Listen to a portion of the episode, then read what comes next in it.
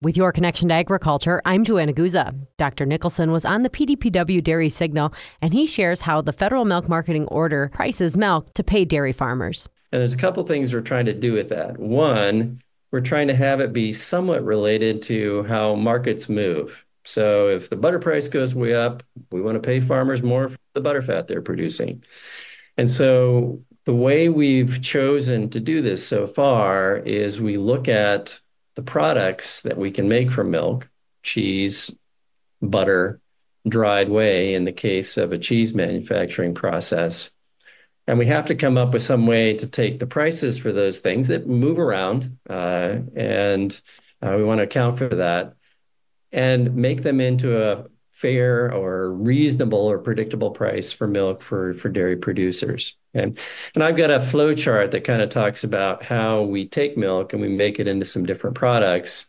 And what we're trying to do with the milk marketing order pricing is take those products and figure out what we should do in terms of a milk price. So the basic question is how do we take the price of dairy products and make it into a predictable uh, and reasonable price of milk that's going to be the minimum that should be paid to farmers. Okay. Uh, the way we kind of do this in taking those product prices from the marketplace, and I've now got a little bit of a flow chart that has like a butter price, a cheddar cheese price, and a dry whey price.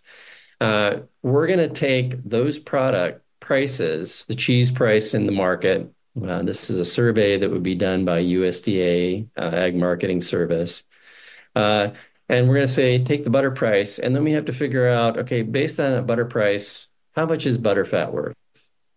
Okay, we're going to call that the butterfat price.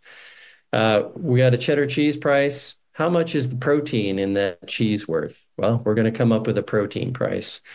We get a dry whey price. Uh, we're going to take that and figure out, hey, how much is the other solids uh, in milk that's not the fat and the proteins worth, right?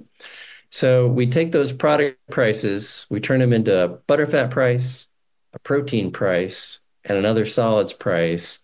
And then we look at the components that are in farm milk that are the butterfat, the protein, and the other solids.